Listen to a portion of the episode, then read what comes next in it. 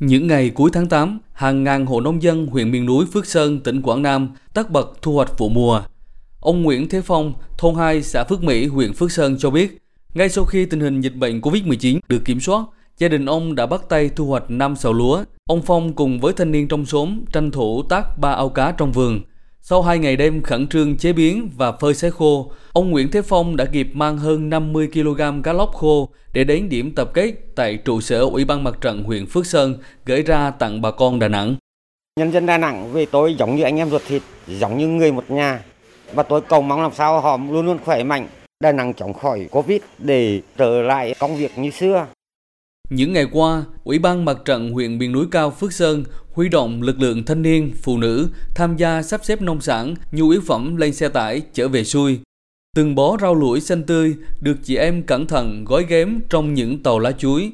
Những búp măng rừng, bùn chuối, quả bí, quả bầu được cho vào từng bao riêng. Bên ngoài dán dòng chữ mong Đà Nẵng sớm đẩy lùi dịch bệnh Covid-19. Mỗi món quà quê là lời động viên tiếp sức mà người dân miền núi Quảng Nam muốn gửi đến người anh em Đà Nẵng. Bà Nguyễn Thị Hồng, trưởng ban dân vận, Chủ tịch Ủy ban Mặt trận Tổ quốc Việt Nam huyện Phước Sơn cho biết, đầu tháng 8, người dân huyện Phước Sơn đã đóng góp hơn 13 tấn nông sản gửi vào hỗ trợ thành phố Hồ Chí Minh. Tuy nhiên, ngay khi mặt trận huyện tiếp tục phát động đợt đóng góp nông sản cho Đà Nẵng, thì người dân Phước Sơn tiếp tục hưởng ứng nhiệt tình.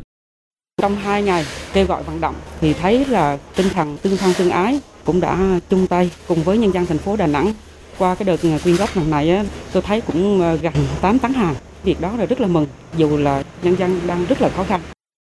Không chỉ riêng huyện miền núi cao Phước Sơn, những ngày qua, đồng bào các dân tộc Mơ Nông, Ca Dông, Xê Đăng, huyện miền núi cao Nam Trà My cũng đã đóng góp gần 12 tấn nông sản hỗ trợ người dân vùng phong tỏa Đà Nẵng.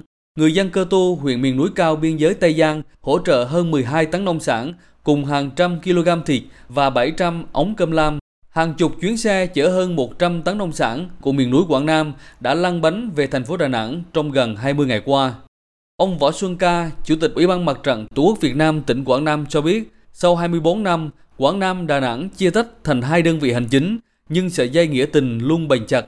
Bất cứ khi nào người dân Quảng Nam gặp khó khăn do thiên tai, dịch bệnh, thì Đà Nẵng luôn là địa phương đầu tiên sát cánh, sẽ chia.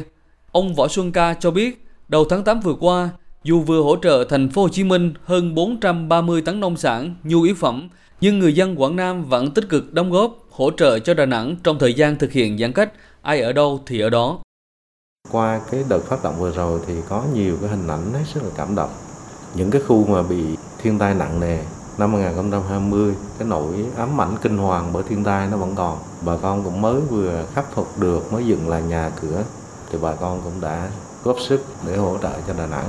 Dù trong cái hoàn cảnh nào thì chúng ta cũng phát huy cái tinh thần đó.